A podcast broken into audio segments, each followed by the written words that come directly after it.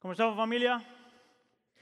Si por favor nos ponemos de pie para la lectura de la escritura, vamos a estar leyendo del libro de Nehemías, uh, capítulo 5, y vamos a leer de los versículos 1 al 12. Nehemías capítulo 5, de los versículos 1 al 12. Si está conmigo, diga amén. La escritura del Señor dice así. Los hombres y las mujeres del pueblo protestaron enérgicamente contra sus hermanos judíos. Pues había quienes decían, si contamos a nuestros hijos y a nuestras hijas, ya somos muchos, necesitamos conseguir trigo para subsistir. Versículo 3. Otros se quejaban, por conseguir trigo para no morirnos de hambre, hemos hipotecado nuestros campos, viñedos y casas. Habían también quienes se quejaban y decían, tuvimos que empeñar nuestros campos y viñedos para conseguir dinero prestado y así pagar el tributo. Versículo 5. Y aunque nosotros y nuestros hermanos somos de la misma sangre, y nuestros hijos y los suyos son iguales, a nosotros nos ha tocado vender a nuestros hijos e hijas como esclavos. De hecho, dice la escritura, hay hijas hay hijas nuestras sirviendo como esclavas y no podemos rescatarlas, puesto que nuestros campos y viñedos están en el poder de otros. Versículo 6. Cuando oí sus palabras de protesta me enojé muchísimo. Y después de reflexionar reprendí a los nobles y a los gobernantes. Es inconcebible que, que sus propios hermanos les exijan el pago de interés o de intereses. Convoqué además una gran asamblea contra ellos y así les recriminé. ¿Hasta dónde nos ha sido posible? Hemos rescatado a nuestros hermanos judíos que fueron vendidos a los paganos. Y ahora son ustedes quienes venden a sus hermanos después de que nosotros les hemos rescatado. Todos se quedaron callados, pues no sabían qué responder. Versículo 9. Yo añadí, los que están haciendo, lo que están haciendo ustedes es incorrecto. ¿No deberían mostrar la debida reverencia a nuestro Dios y evitar así el reproche de los paganos, nuestros enemigos? Mis hermanos y mis criados y hasta yo mismo les hemos prestado dinero y trigo, pero ahora quitémosle esa carga de encima. Yo les ruego que le devuelvan campos, viñedos, olivares y casas y también el 1% de la plata, el trigo, el vino y el aceite que ustedes les exigen. Versículo 12. Está bien, respondieron ellos. Haremos todo lo que, ah, lo que nos has pedido, se lo devolveremos todo sin exigirles nada. Entonces llamé a los sacerdotes y ante, y estos, y, ante estos les di, hice jurar que cumplirían su promesa. Esta es la palabra del Señor. Señor, te pedimos que por favor hables a nuestro corazón esta tarde. Sabemos, Señor, que tu palabra dice que la única cosa que permanece para siempre es tu palabra. Tu palabra es la palabra del pasado, es la palabra del presente y es la palabra del futuro. Por lo tanto, Señor, enséñanos y ayúdanos a ver, creer y entender lo que tu escritura ya ha dicho. Porque solamente por el poder de tu palabra es que seremos transformados. Te lo pedimos por favor en nombre de tu Hijo Jesús. Y la iglesia dice... ¿Se pueden sentar? Hoy continuamos con nuestra serie basada en algunas secciones del libro de Nehemías y estamos de Nehemías y estamos hablando, aprendiendo lo que significa ser gente restaurados.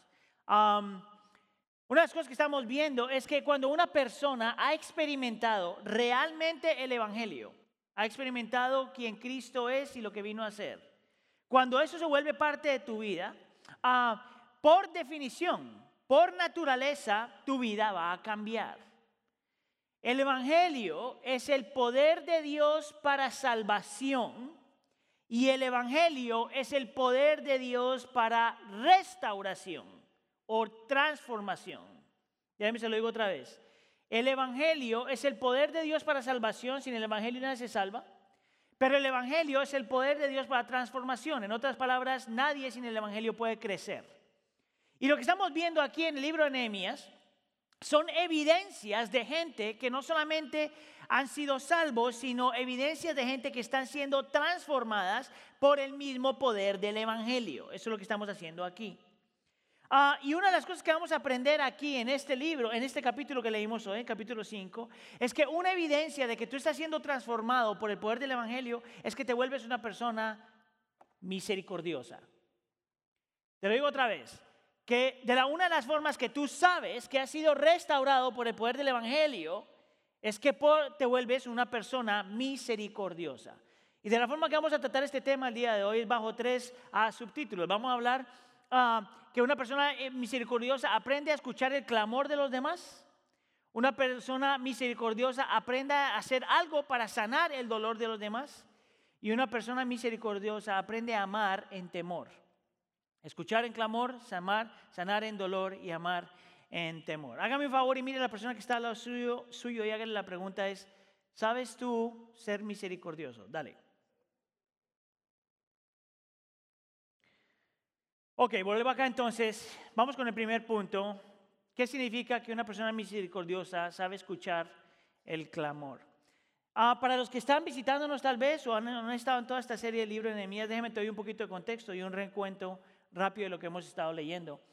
El libro de Nehemías es la historia de este hombre que trabajaba para un rey, un, hombre ah, del pueblo de Dios que trabajaba para un rey pagano.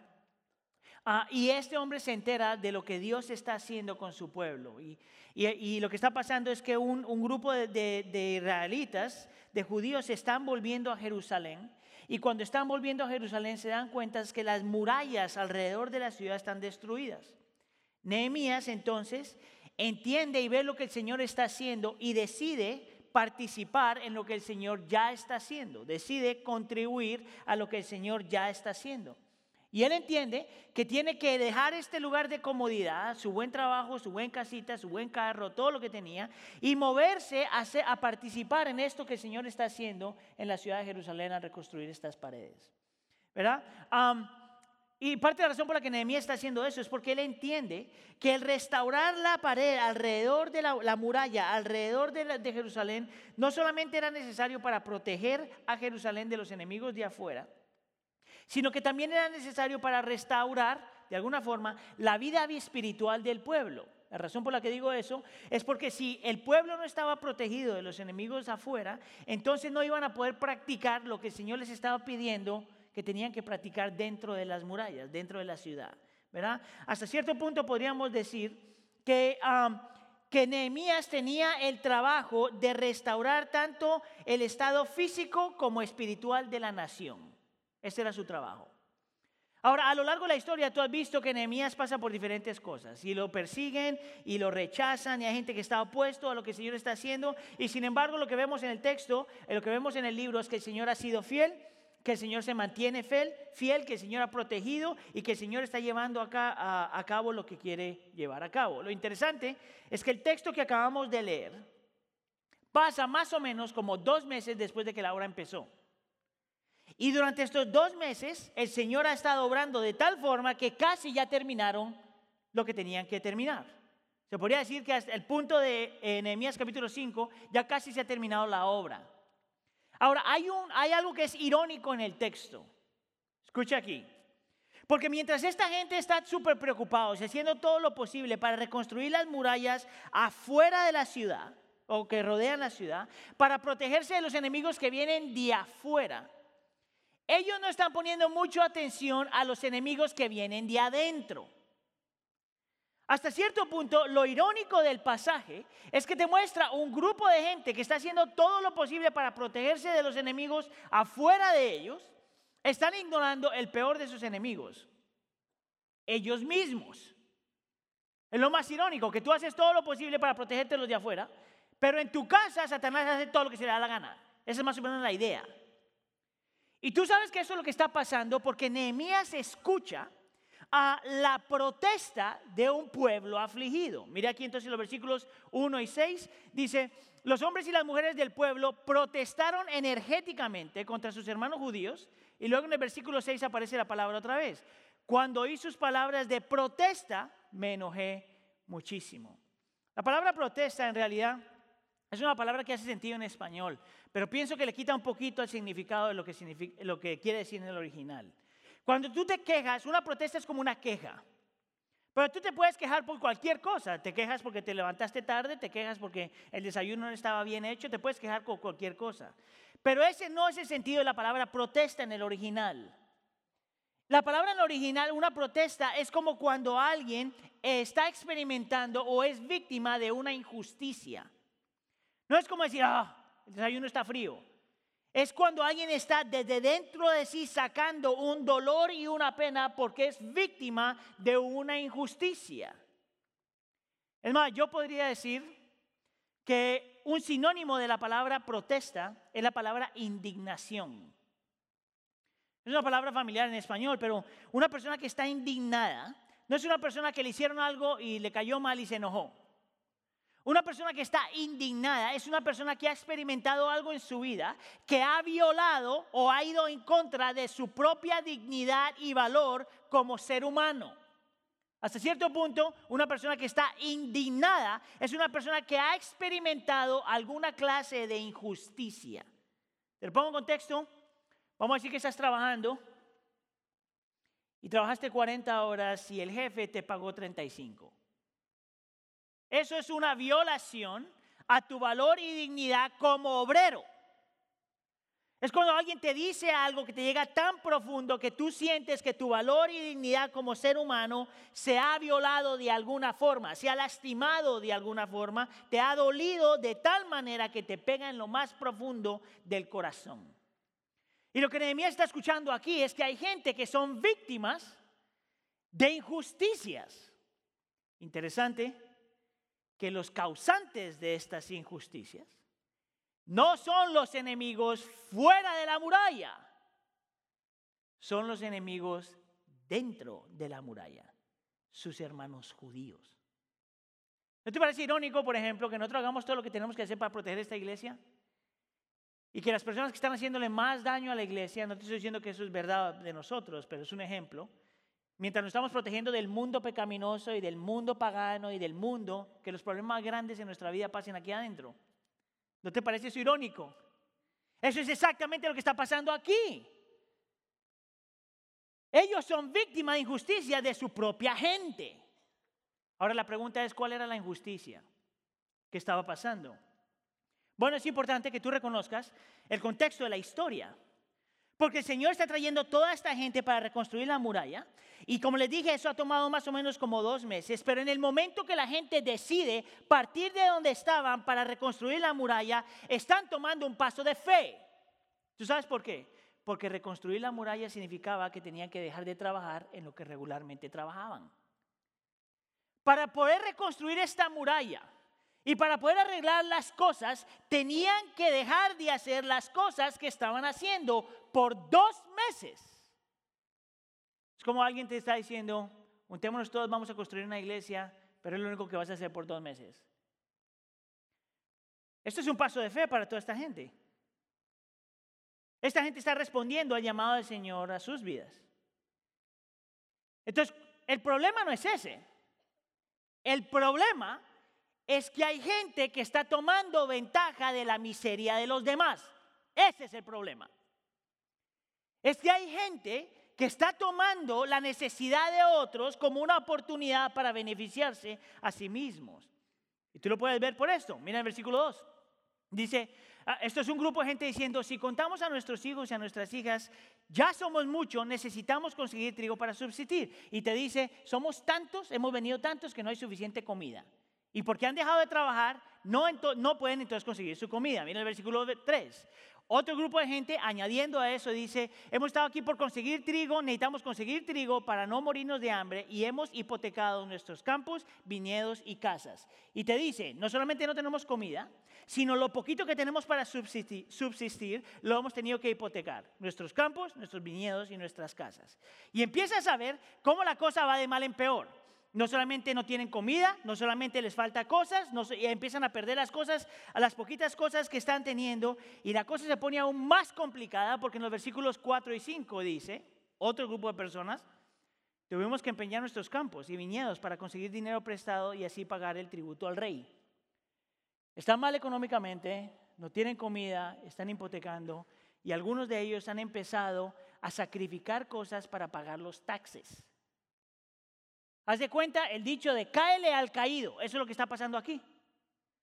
La cosa está de mal en peor. Están sufriendo cada vez más. Ahora yo quiero que tú mires el siguiente versículo. Porque aquí es donde entran los actos de injusticia. Nos ha tocado vender a nuestros hijos e hijas como esclavos. Hay hijas nuestras sirviendo como esclavas y no podemos rescatarlas. Ahora yo quiero que se pare un segundo porque esta última frase aquí es una frase que si tú eres padre de familia, para que tú entiendas realmente el texto, tienes que entender lo que ellos están diciendo aquí. Está nuestra condición, está nuestra miseria, está nuestra necesidad, está nuestro dolor, que no podemos hacer nada para rescatarlo. Ahora, en este tiempo, en esta cultura, cuando tú debías algo, tú podías someterte voluntariamente como esclavo de alguien. Y empezabas a trabajar por esta persona hasta que tu deuda se pagara. En esa cultura, en ese tiempo, era permitido. Ahora, gloria a Dios, nosotros no hacemos esto hoy, pero era lo que se permitía en ese tiempo.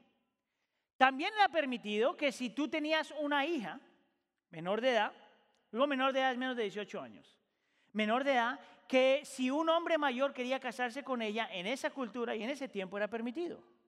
Entonces podían hacer un arreglo entre padres, ¿verdad? Y padres y madres, familias, y luego le daban a, a esta niña, a este hombre a casarse, y muchas veces en realidad era una forma de proteger mismo la niña y la familia.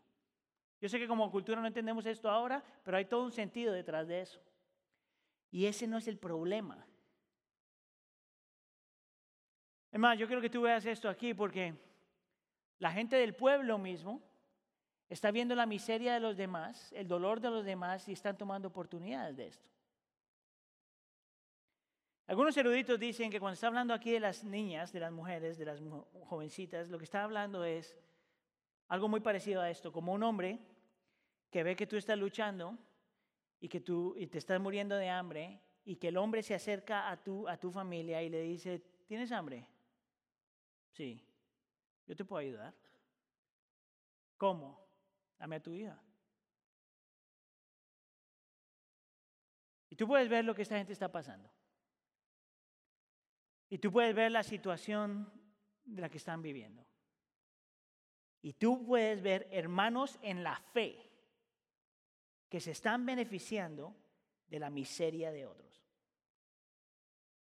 Y tú puedes ver gente religiosa que mira la necesidad de otra gente y ve como una oportunidad de beneficiarse a sí mismo. Si tú tienes hijos, piensa como padre o madre. ¿Qué harías tú? Mira, hace unos meses estaba participando en una, eh, bueno, estaba escuchando acerca de toda la cuestión de inmigración de Centroamérica para los Estados Unidos, todo el problema que hay con las caravanas y eso. Estaba escuchando un amigo mío ah, que es profesor en, en, Wheaton College, me estaba contando de algunas de las mujeres que cuando se tienen que venir saben a lo que se están metiendo. Saben que hay una gran posibilidad de que en el camino las violen. Saben que la posibilidad de ser violada es como 98%.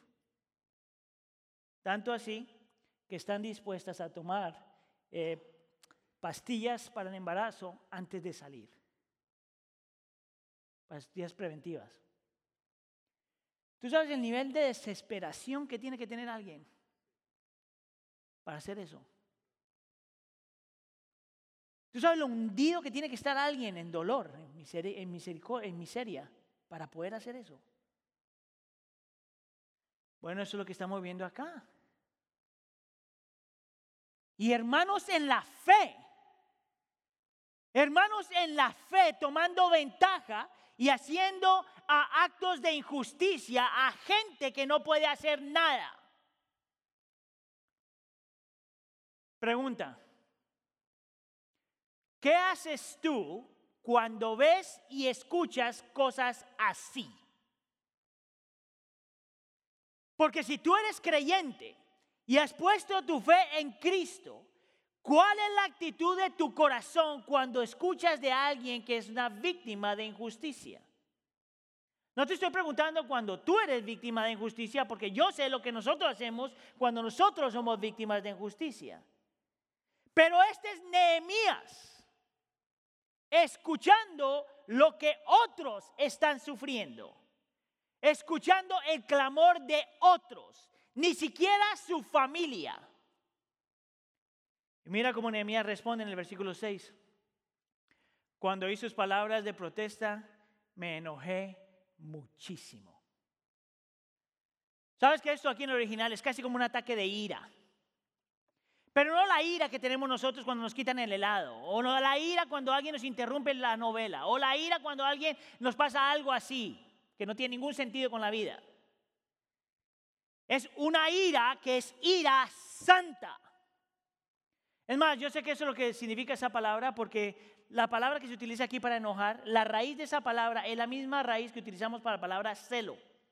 Yo hablé de esto hace un par de domingos atrás. Cuando tú tienes celo por alguien o celo por algo, cuando a esa persona le pasa algo, es como que a ti te pasara. Cuando una persona está sufriendo, es como que tú sufrieras. Cuando una persona está luchando, es como que tú lucharas. Eh, lucharas. Esto es un celo. Es más, una vez más, si tú eres padre de familia, ah, alguien ha dicho que tu felicidad se acabó en el momento que tú tuviste hijos. ¿Sabes por qué?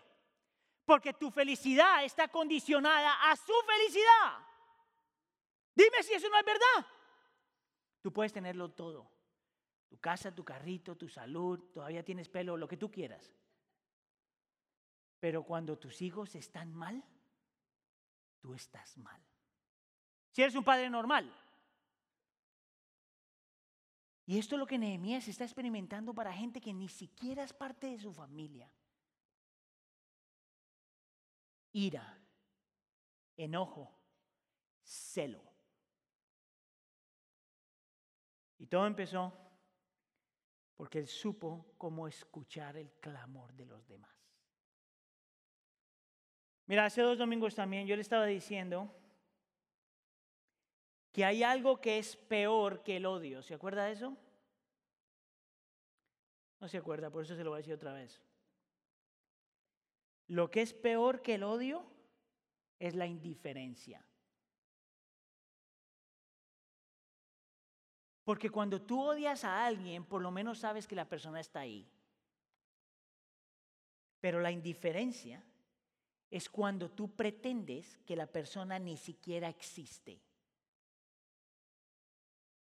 Cuando tú pretendes o guardas en tu corazón la actitud de decir, no me importa lo que tú pasas, no me importa lo que estás sufriendo, no tienes ningún valor, ninguna dignidad, no mereces nada de mí, tú no eres nada, eres como que no existieras.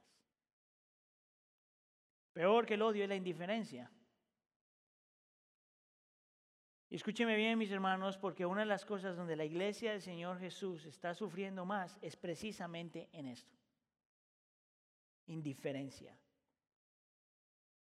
Mira lo que decía este hombre que se llama Elie Wiesel, Elie Wiesel, que era un hombre, un escritor y, y sobreviviente de los holocaustos, del holocausto, y él decía esto. Lo opuesto al amor no es el odio, es la indiferencia. Lo opuesto al arte no es la fealdad, es la indiferencia. Lo opuesto a la fe no es la herejía, es la indiferencia. Y lo contrario a la vida no es la muerte, es la indiferencia. Y yo estoy convencido de eso. Yo estoy convencido que la razón por la que la iglesia del Señor no está haciendo lo que tiene que hacer es porque nos hemos vuelto personas indiferentes. ¿Tú sabes por qué? Porque estamos tan intoxicados con nuestros propios sueños, nuestras propias necesidades, nuestros propios planes, nuestra casita miniatura, nuestro carrito miniatura, nuestra familia miniatura, que nos hemos vuelto ajenos a, a los problemas y las luchas de los demás. Completamente indiferentes. Y gastamos y peleamos entre hermanos y luchamos en la iglesia porque no me miran, no me hablan, nadie me quiere. Mire, eh, eh, muchacho, mira para afuera. Mira para afuera y aprende a escuchar las necesidades de los demás, el clamor de los demás.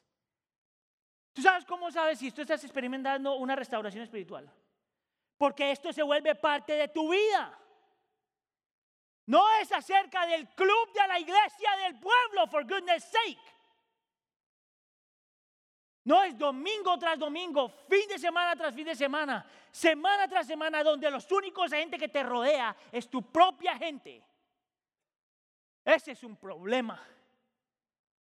Ese es un problema.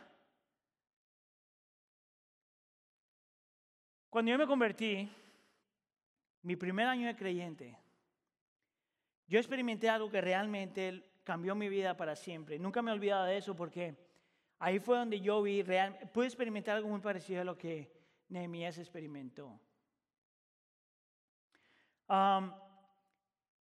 parte de lo que el Señor hizo cuando yo me convertí, o el Señor me salvó, él me dio como el deseo de compartir con otros lo que el Señor, me estaba acordando de esto porque estaba participando en el grupo de Rooted, ah, de Raíces esta semana, y se me vino, estábamos estudiando acerca de la imagen de Dios en el grupo de nosotros, y entonces me, estaba acordando de esto, por eso es que lo tengo tan fresco ahorita. Ah, porque eh, el Señor hace la hora y me vino tan natural empezar a pensar y decir, bueno, ¿qué podemos hacer para gente en necesidad? Ah, y parte de lo que hicimos es juntamos un grupo de jóvenes y todos los sábados en la mañana, eh, este grupo de jóvenes es una iglesia pequeñita en Melrose Park y veníamos, nos juntábamos algunos jóvenes en la mañana y hacíamos sándwiches y hacíamos una sopa terrible, ah, pero hacíamos una sopa y nos íbamos al centro de Chicago y lo que hacíamos es pasábamos comida y tratábamos de hablar con la gente. Ese era todo el trabajo.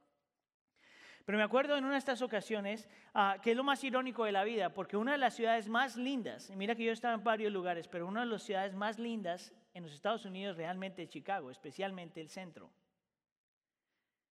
Lo irónico es que el centro está atascado de gente en pobreza. Y en esta ocasión estoy caminando con un grupo de los muchachos en, Michigan Avenue y había un, un, muchacho sentado ahí pidiendo dinero como están haciéndolo siempre. Entonces yo me senté a hablar y le di el sándwich.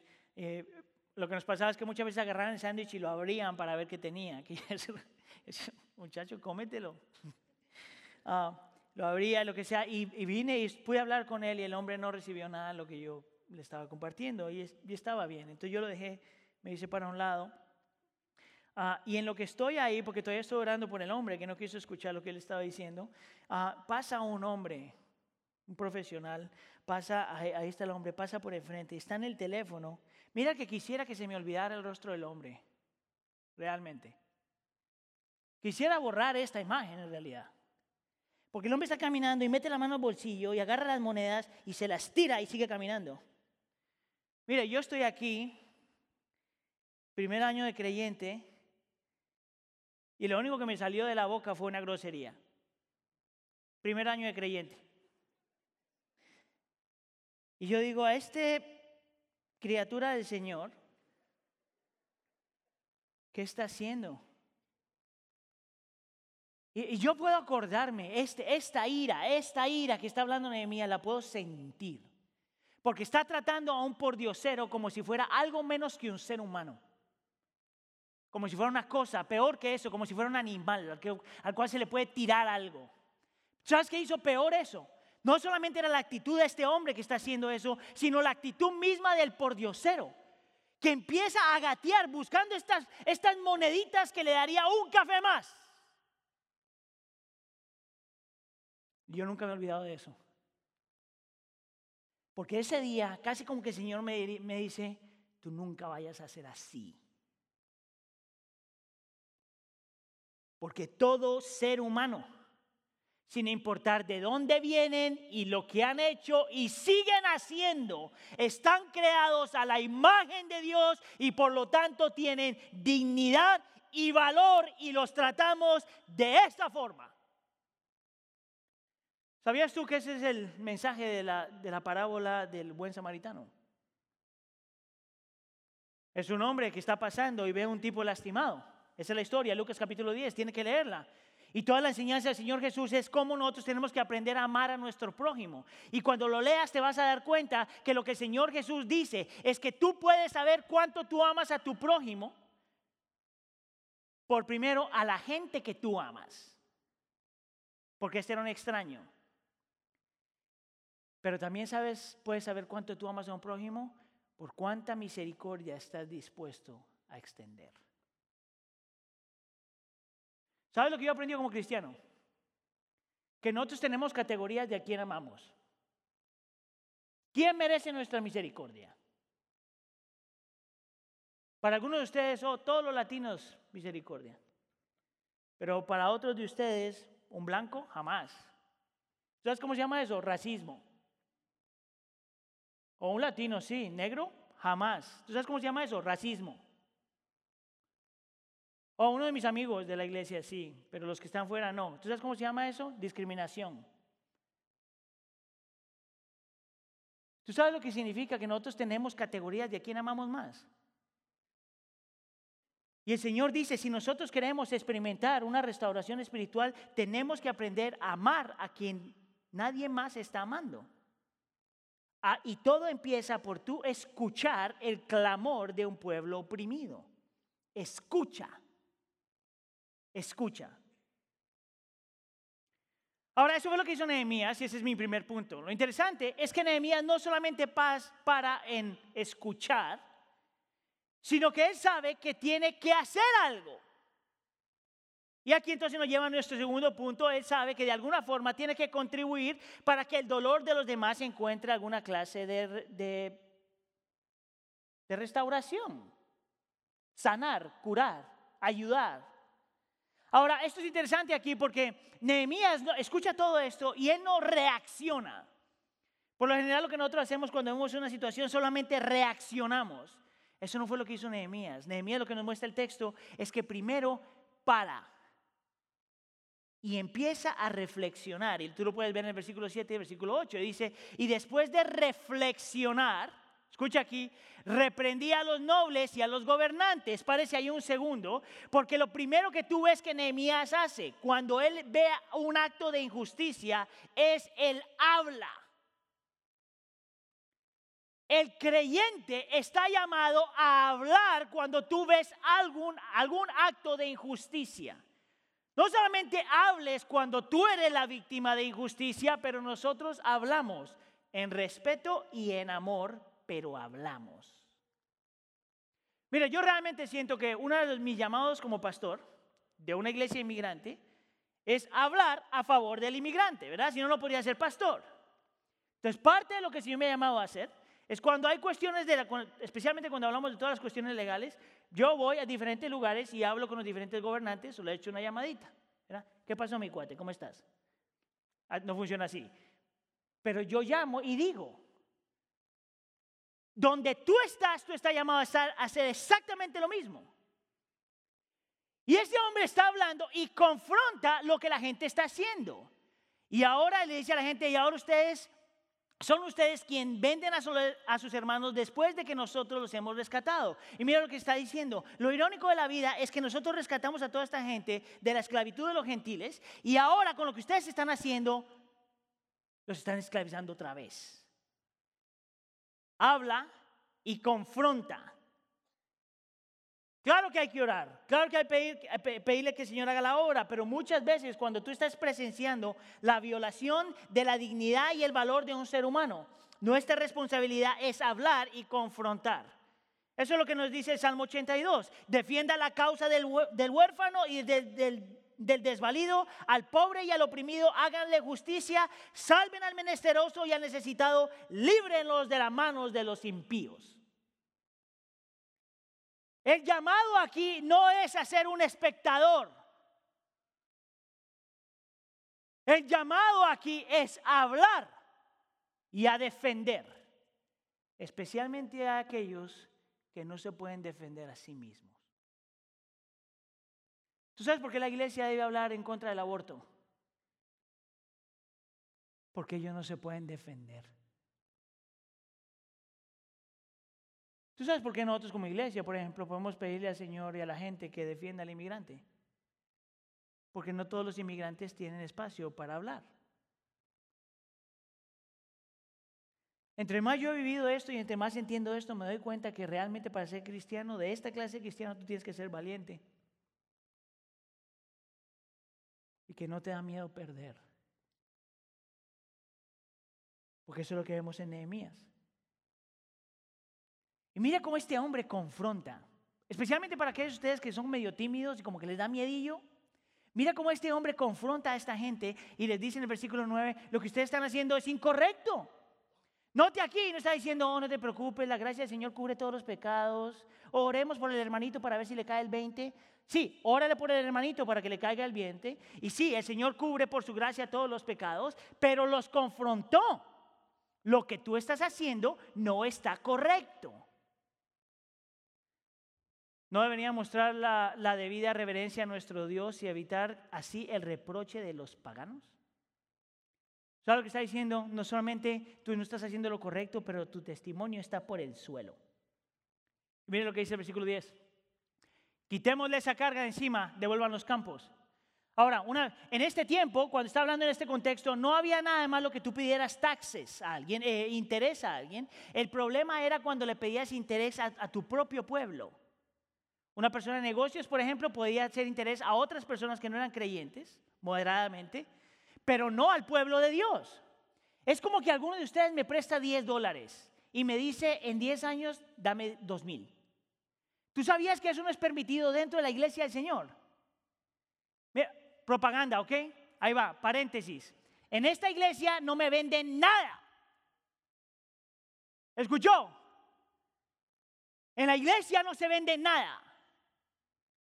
Porque la iglesia no es un negocio.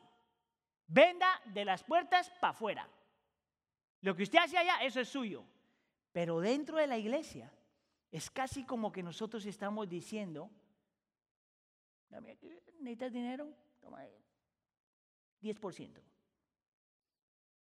Y les dice, devuelvan todo, devuelvan los campos. Dime tú si este hombre no tiene una imagen de realmente lo que significa ser una persona que defiende al pobre y al necesitado.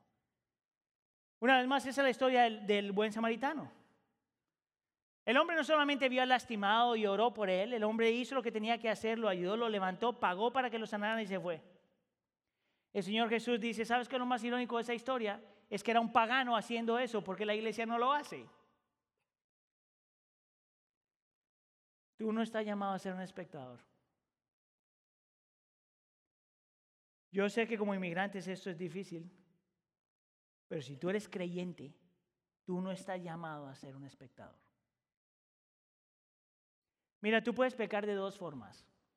Una, haciendo lo incorrecto. Eso es pecar por comisión. Dos, no haciendo lo correcto. Eso es pecar por omisión.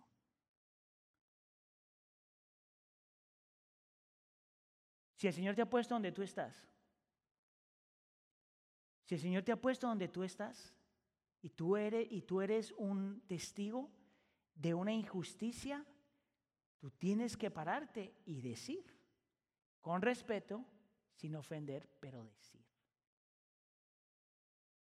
Porque eso es lo que significa experimentar una restauración espiritual. Para eso el Señor nos rescató. ¿Quiere más? Isaías 58. Para aquellos que estamos enamorados del sueño americano. Escuche aquí. El ayuno que yo he escogido no es más bien romper las cadenas de la injusticia y desatar las correas del yugo. No es más bien ponerla en libertad a los oprimidos y romper, y romper las ataduras. No significa ser cristiano. ¿No es acaso el ayuno compartir tu pan con el hambriento y dar refugio a los pobres sin techo, vestir al desnudo y no dejar de lado a tus semejantes? Versículo 9 dice, llamarás al Señor y Él responderá pedirás ayuda y Él te dirá, aquí estoy. Si desechas el yugo de opresión, el dedo acusador y la lengua maliciosa, si te dedicas a ayudar a los hambrientos y a saciar las necesidades del desvalido, entonces brillará tu luz en las tinieblas y como el mediodía, y como el mediodía será tu noche. A mí lo que me encanta de Isaías 58 es que Isaías está hablándole a un pueblo religioso. Es más, cuando tú leas, tienes que leer eso, Isaías 48, pero es un gente, gente que le está diciendo al Señor, Señor, yo voy a la iglesia.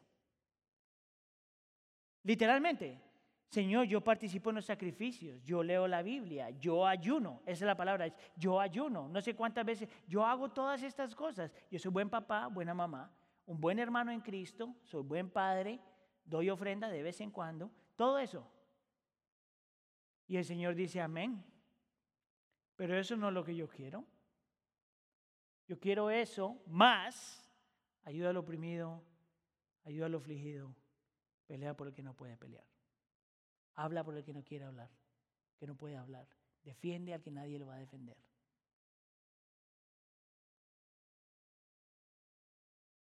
¿Dónde tú estás con eso? Es por eso que yo detesto tanto el Evangelio de la Prosperidad. Lo detesto con todo mi corazón. Porque crean un montón de creyentes que lo único que sienten es que yo tengo que ser feliz. Eso no es cristianismo. Nunca ha sido y nunca lo va a ser. ¿Dónde tú estás con eso? Si usted vino deprimido hoy, esto no lo está ayudando. Pero esto es lo que significa ser creyente. ¿Sabías tú que como iglesia ese es uno de los valores que tenemos? Ser gente de justicia generosa. Lo vas a ver en algunas de las paredes. Gente que le cuida, eh, que cuida y defiende al que, al que no tiene nadie más que lo haga. No sé si usted había escuchado del ministerio Salvation Army, Soldados de Jesucristo creo que se llaman. Está por todos lados, tiene un montón de iglesias. Pastor David, pastor de jóvenes, su papá es pastor de esta denominación. El hombre que, que fundó esta, este ministerio se llama William Booth, se llamó William Booth. Y mira cómo él, este era su dicho para empezar su ministerio. Mientras las mujeres lloran, como lo hacen ahora, yo pelearé. Mientras haya niños pequeños pasando hambre, como lo están haciendo ahora, yo pelearé. Mientras los hombres van a prisión, entran y salgan como lo hacen hasta ahora, yo pelearé. Mientras quede algún borracho, mientras haya una niña pobre perdida en las calles, mientras quede un solo alma, una sola alma oscura sin la luz de Dios, yo pelearé. Yo pelearé hasta el final. Y se levantó uno de los ministerios que trabaja con más gente dolida, uh, increíblemente en ministerio a lo largo en el cristianismo el día de hoy. Una mujer que se llamó Curry Ten Boom era una mujer que durante el tiempo del holocausto, ella, ella y su familia, su, su, papá que era un pastor, rescataban judíos ah, de las garras del grupo nazi. Y ella dice que la oración que le cambió su vida, ella está viendo como está ayudando a un grupo ah, de judíos, está ayudando a un grupo de judíos y cuando está viendo, está viendo la mamá y el papá y los hijos tratando de esconder y todo esto, dice que cuando ella está viendo todo eso, ella ese día hizo una oración y esto es lo que ella dijo, Señor Jesús, me ofrezco por tu pueblo de cualquier manera, en cualquier lugar y en cualquier momento. Eso es ser creyente. Yo me ofrezco, Señor, a ti. Me ofrezco por tu pueblo, de cualquier manera, cualquier lugar, en cualquier momento. Esta es una mujer cristiana diciendo eso por un pueblo judío que no, ha aceptado a Cristo. ¿No te llama eso la atención?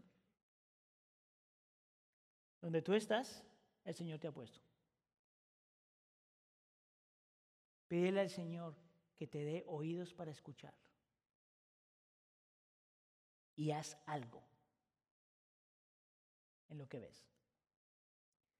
Mira esta invitación. Vamos a decir que usted nunca ha escuchado esto.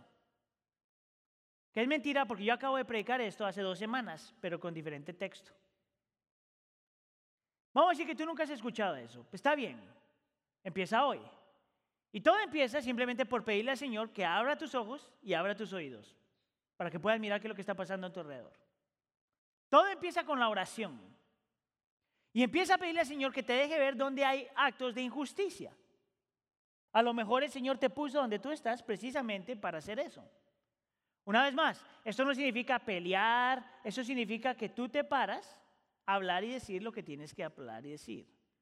Vamos a decir que tú ya haces eso, a lo mejor para ti es Encuentra una causa, encuentra algo a tu alrededor. Eh, puede ser que estás en los temas de adopción, puede ser que sigues participando en lo que hacemos aquí en Iglesia como Kerfes, puede ser que lo haces aquí en Puente de Pueblo, puede ser que hablas acerca del aborto o en contra del aborto y puede ser que estás mirando a alguien ah, que está en pobreza. Ahora, esta parte aquí, todos nosotros de alguna forma podemos hacer. Solamente hay que mirar. Y vamos a decir que esto donde tú estás, entonces ahora yo te voy a llamar a ser más radical. Comienza a dar generosamente tu tiempo, tu dinero y tus talentos. Esto es lo que quiero decir. ¿Cuántos de ustedes tienen una habilidad o un don? Levanten la mano. Oh, déjame lo cambio. ¿Cuántos de ustedes no tienen ninguna habilidad y ningún don para orar por ti? Eso no es verdad, todo el mundo tiene. ¿Sabes lo que yo quiero que hagas? Porque esos son los dones y habilidades que tú utilizas para trabajar, en realidad. ¿Sabes cuál es mi invitación a ti? Que tú utilices esos dones y habilidades de vez en cuando para gente que no te puede pagar.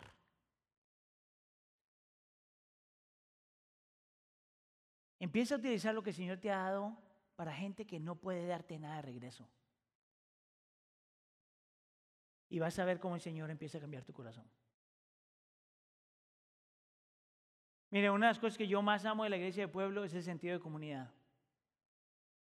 A mí me encanta que ustedes pasen tiempo juntos. A mí me encanta que tienen sus amigos de toda la vida, sus amigazos. A mí me encanta que tus relaciones más fuertes están dentro de la iglesia. A mí me gusta eso. El problema es que eso es tan bueno que no lo quieres compartir con otros. Ese es el problema. Tú tienes que aprender a mirar para afuera. Tienes que. Porque para eso el Señor te salvó. Pregunta, ¿cómo alguien puede aprender a hacer esto? ¿Cómo puede alguien no solamente a escuchar el clamor de los demás, cómo alguien puede tratar de, sanar el dolor de los demás? ¿Cómo, ¿Cómo puede alguien cambiar? Bueno, alguna, te hago la pregunta, ¿es eso fácil de hacer? Si piensas que es fácil de hacer, por favor, levanta la mano. Si piensas que es difícil hacerlo, por favor, levanta la mano. Y aquí hay gente que no tiene ninguna opinión, que es un tremendo problema. Déjenme le pregunto otra vez. ¿Cuántos de ustedes piensan que responder de esta forma es difícil hacer? Levante la mano. Ok, yo estoy con este grupo. Porque yo pienso que es mucho más fácil predicar de esto que hacerlo. Es más, yo pienso que es mucho más fácil sentirse culpable al escuchar este sermón que hacerlo. ¿Sabes por qué? Porque en el momento que tú salgas de esta puerta, el mundo sigue. Tus hijos te piden cosas, tu esposo o tu esposa te siguen cosas, tus amigos te piden cosas, las responsabilidades están ahí, todo el mundo tiene que trabajar, es parte de la vida. Sin embargo, esto es algo por lo cual nosotros sí tenemos que pelear en nuestro corazón. Y de la única forma que somos transformados para volvernos realmente gente misericordiosa es si aprendemos a amar en temor. Y esto es lo que quiero decir. Mira este versículo. Dice, esto es Nehemías hablando con el pueblo dice, no debería mostrar a la debida reverencia a nuestro Dios y evitar así el, el reprocho de los paganos nuestros enemigos. Esta frase aquí, reverencia a nuestro Dios, es la misma palabra que se utiliza del temor a Dios. Es la misma palabra. Martín Lutero decía que hay dos clases de temores. Escuche aquí para ver cuál en cuál usted está. Un temor es el temor de realmente tenerle miedo a Dios. Ese mismo temor que siente una persona que ha hecho malo, digamos un preso, que lo llevan a la cárcel y que sabe que lo van a matar porque sabe que se lo merece. Ese es terror, temor. Pero hay otra clase de temor, Martín Lutero dice, que es el temor de reverencia que es el temor cuando un, cuando un niño mira a su padre o un niño mira a su madre y lo único que quiere hacer es hacer cosas en el temor de reverencia. Es obedecer porque la amo, es obedecer porque no quiero ofender, es obedecer porque quiero traer a gozo a su corazón. Eso es lo que significa. Lo que está hablando aquí es que lo que cambió el corazón de Nehemías es que él tenía el temor del Señor le tenía una reverencia al Señor, no porque le tuviera miedo, sino porque ese Dios era la fuente, su fuente de seguridad y su fuente de amor. Él no está haciendo lo que tiene que hacer porque Dios lo va a castigar. Él está haciendo lo que tiene que hacer porque el Señor lo ama, porque ha estado con él y no lo va a dejar ir. ¿Tú sabes cómo yo sé que eso es lo que está pasando aquí? Porque en el capítulo 1, cuando Nehemías está orando, él dice esto. Señor, te suplico que escuches mi oración, porque yo me complazco en temer tu nombre. Me complazco en temer tu nombre. Esta es la cosa cuando tú estás tan intoxicado en el amor de Padre hacia ti, que te empieza a importar lo que a tu Padre le importa. Mire, ¿Cuántos de ustedes no han visto a sus hijos haciendo algo simplemente porque tú lo haces? Es pura admiración. Mira, una de mis niñas cuando está jugando, cuando está, no importa cuántas veces la hayamos visto jugar, cuando está jugando siempre voltea a mirarnos. Y nosotros siempre hacemos lo mismo. Aunque la jugada fue terrible. ¿Tú sabes por qué? Porque nosotros no queramos que ella sienta que nos puede defraudar. Porque no hay nada que ellas puedan hacer, escucha aquí, que me puedan defraudar. Me pueden lastimar, pero no defraudar. Y eso es lo que Nehemías sentía con Dios. Y por eso empezó a ser una persona de misericordia. Porque sabía que él mismo había recibido misericordia. Ahora escucha aquí, escucha acá. Si esto pasó antes de la cruz del Calvario, tú sabes lo que el pueblo de Dios puede hacer porque estamos al otro lado de la cruz del Calvario. Si Nehemías pudo ser una persona de misericordia antes de saber nada acerca de Cristo, ¿sabías que nosotros no tenemos ninguna excusa porque sabemos todo acerca de Cristo? Porque tú y yo estábamos también afligidos. Y Dios en su misericordia envía a su Hijo a cuidarnos y a protegernos y a salvarnos. Es por eso que eres el mejor Nehemías. Porque Él mira nuestra condición y no solamente escucha nuestro clamor, pero hace algo. Va a la cruz de Calvario y toma todo lo que tú y yo nos merecemos. No nos da lo que nos merecemos, nos da lo que no nos merecemos. La razón por la que tú puedes cambiar es cuando entiendes lo que tú ya has recibido. ¿Sabías tú que cuando tú clamas, tienes alguien que no solamente escucha por ti, pero intercede por ti? Es por eso que Cristo está a la diestra del Padre intercediendo por nosotros. Tú sabes lo que significa sufrir. Tú sabes lo que significa ser rechazado y olvidado. Tú sabes lo que significa estar muerto en tus delitos y pecados y tú también sabes lo que significa tener un Dios que tiene tanta misericordia de ti que envió a Cristo Jesús aún antes de que te arrepintieras. Te amó cuando a ti ni te interesaba Dios. Es porque nosotros hemos recibido misericordia. Que misericordia podemos dar.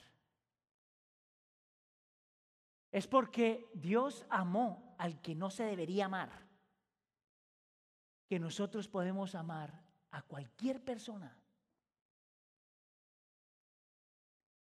Si Nehemías cambió sin Cristo, tú sabes lo que significa para nosotros porque tenemos a Cristo. Esa es de la única forma que tú cambias. Esa es de la única forma que tú vives. Es de la única forma que tú empiezas, a poner atención a lo que, está pasando a tu alrededor. Es de la única forma que nosotros podemos decir lo mismo que Curry, Ten Boom dijo. Señor Jesús, yo me ofrezco por tu pueblo de cualquier manera, en cualquier lugar y en cualquier momento. Eso significa ser creyente. ¿Tienes tú eso? Teme al Señor. Y eso va a pasar. Amén. ¿Oramos? ¿Qué tal si nos ponemos de pie?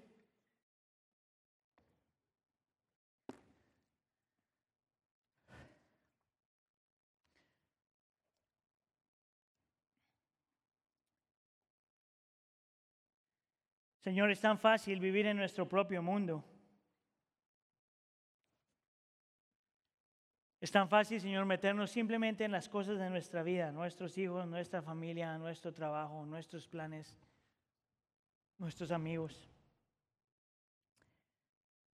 Señor, no hay nada malo con ninguna de estas cosas, lo único que el cristianismo demanda mucho más. El cristianismo, nos dice y nos recuerda, Señor, que nosotros estamos aquí con un propósito. Para ser gente de misericordia, para aplicar misericordia, para aprender a escuchar al afligido, para querer sanar al que tiene dolor, Señor. Y sabemos que solamente eso pasa cuando te tememos a ti en Cristo Jesús más que cualquier otra cosa. Yo te quiero pedir perdón, Señor, por la iglesia del pueblo. Quiero pedirte perdón, Señor, cuando hemos hecho cosas que no debemos. Y quiero pedirte perdón cuando no hemos hecho las cosas que debemos. Tu palabra dice, Señor, que tú no nos diste un espíritu de cobardía, sino de poder y dominio propio. Enséñanos, Señor, a pararnos en la brecha a favor de aquellos que no lo pueden hacer. Enséñanos, Señor, a hablar por aquellos que no lo pueden hacer. Enséñanos, Señor, a encontrar formas de poder servir a aquellos que necesitan de nuestra ayuda. Haz de la iglesia del pueblo gente de que ama tanto esta creación que está dispuesto a hacer lo que tiene que hacer para traer el reino a la tierra. Tu reino a la tierra. Pero ayúdanos, Señor, a ver a Cristo Jesús de tal forma y abrazar su misericordia de tal forma que lo único que queramos hacer es extenderle a otros lo que ya hemos recibido. Todo esto te lo pedimos en nombre de tu Hijo Jesús. Y la iglesia dice...